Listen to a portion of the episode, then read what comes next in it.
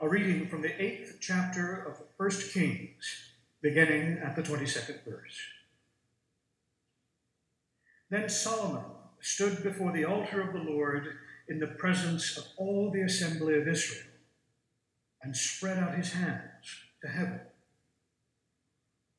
He said, O Lord God of Israel, there is no God like you in heaven above or on earth beneath, keeping covenant and steadfast love with your servants who walk before you with all their heart.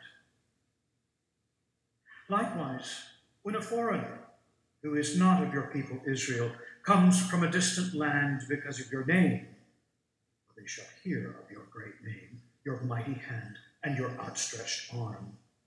When a foreigner comes and prays towards this house, then hear in heaven your dwelling place, and do according to all that the foreigner calls to you, so that all peoples on the earth may know your name and fear you, as do your people Israel, and so that they may know your name has been invoked on this house that I have built. These are our sacred stories. Thanks be to God.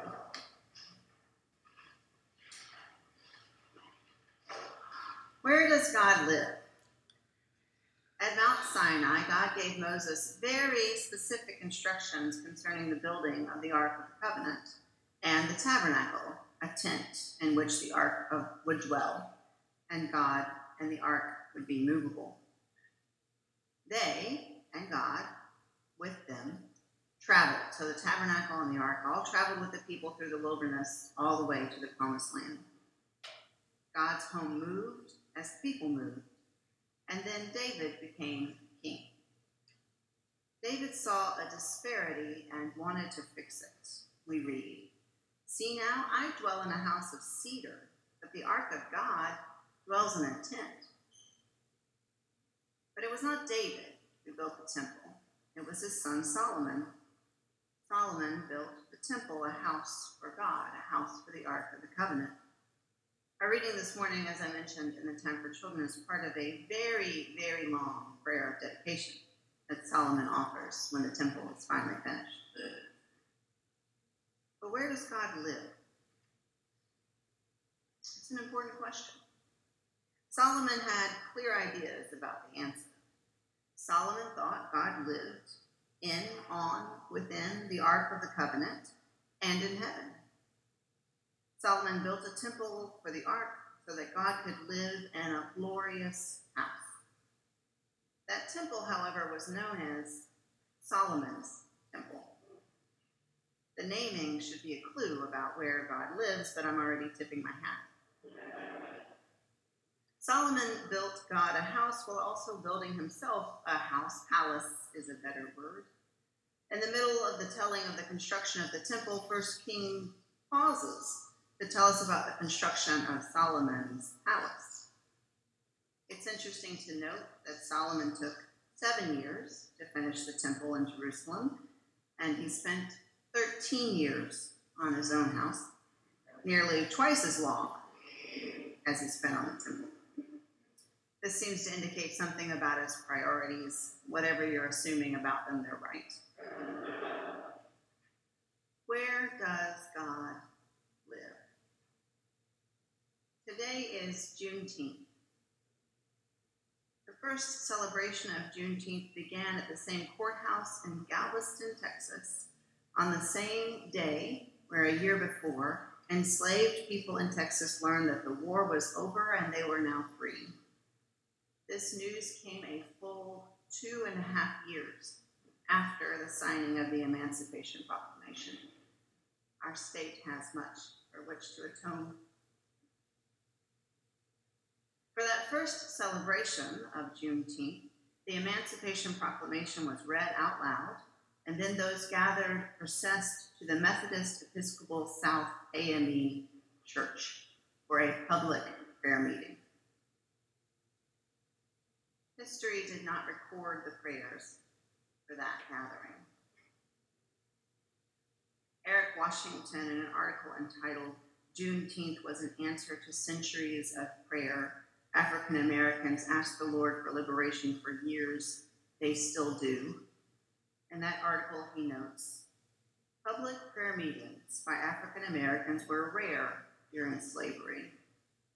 Though independent African American churches in the South existed during the antebellum period, the majority of enslaved African Americans worshiped alongside the people who enslaved them. Slave owners on plantations and farms presided over church services that served their own oppressive purposes. While some enslaved people preached, their sermons sounded as degrading as those of white ministers obey your masters, don't steal food, and so on. Enslaved African Americans were keenly aware that this type of preaching was a sham, a mechanism to attempt to keep them docile and complacent in their positions as enslaved persons. Washington continues. Enslaved African Americans, on the other hand, practiced their faith in organized, secret meetings. At these invisible institutions, as renowned African American religious historian Albert J. Raboteau later called them. Enslaved communities could sing their own songs, preach their own sermons, and pray their own prayers. These meetings were continual acts of resistance against slaveholders' power and slaveholders' belief that they had to use Christianity to make slaves obedient. These meetings also signified the lengths that enslaved people went to to care for their own souls and the souls of fellow yoked persons. Secret worship meetings, invisible institutions.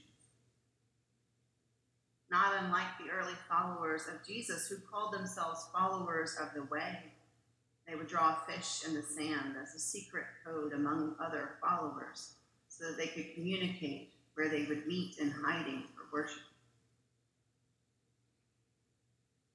Where does God live? Not in a house built for the builder's glory, not in slaveholder religion, not with any persecuting, oppressive empire. Solomon got a lot wrong. If you're ever bored and you want to read the whole dedication, you'll find a lot of quid pro quo theology. A lot of, I built you this temple, God, and now you're going to make me a great king and take care of all of us. We've been having these droughts and famines, and you need to stop that now that I've made you this nice house. Now we know this is not how relationship with God works. However tempting it sometimes is to believe that it just might work that way. How many of us in our hardest moments have bargained with God? I can certainly relate, and it's bad theology. Solomon does get few things right. And one of the verses that our reading left out, verse 27, we find a significant contrast to much of what Solomon has been praying. This contrast also seems to be just right. Solomon says, But will God indeed dwell on earth? Even heaven and the highest heaven cannot contain you, much less this house that I have built. No house, no temple, no sanctuary, no matter how grand, can contain God, not even the Ark of the Covenant. The ark is missing and has been since the destruction of the Second Temple. In rabbinic literature, the final location of the ark is disputed. Some rabbis hold that it must have been carried off to Babylon, while others hold that it must have been hidden on the Temple Mount.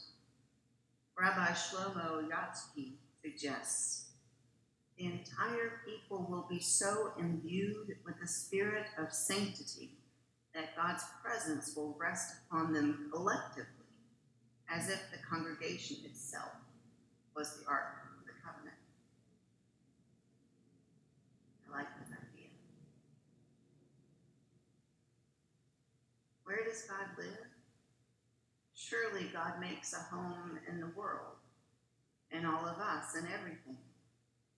God's presence rests upon us, and we are the Ark of the Covenant, all of us. Surely God lived in those secret meetings of the early followers of Jesus as they hid from the persecuting Roman Empire. Surely God lived in those secret meetings of the enslaved people who knew knew that slaveholder religion was not the way of God. They knew that God wants freedom. The Apostle Paul reminds us where the Spirit of the Lord is, there is freedom. Paul also writes, Do you not know that you are God's temple and that God's Spirit dwells in you? Where does God live? Here, not in this building, in us. The Ark of the Covenant that we create with our community, with our love. God lives in other communities too, in every place that love is found. God makes homeless home with our neighbors who sleep on the streets, with immigrants and refugees. God lives with those fighting for freedom, seeking to be anti racist, working daily to be open minded and open hearted, to seek out bias and bigotry, racism and exploitation, and then root them out. God lives within and beyond any walls.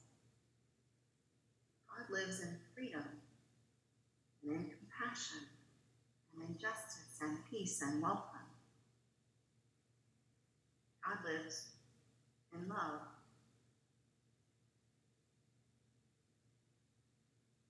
In just a moment, we'll sing a communion hymn, and before that, the deacons and I will recess the elements of communion outside. After the hymn, you're welcome to go out to either side of this church building where God is dwelling and to have wine, water, and bread. You are welcome. Just you. You are already holy. God is already in you. This meal is special, and so are you. And you are all welcome to partake.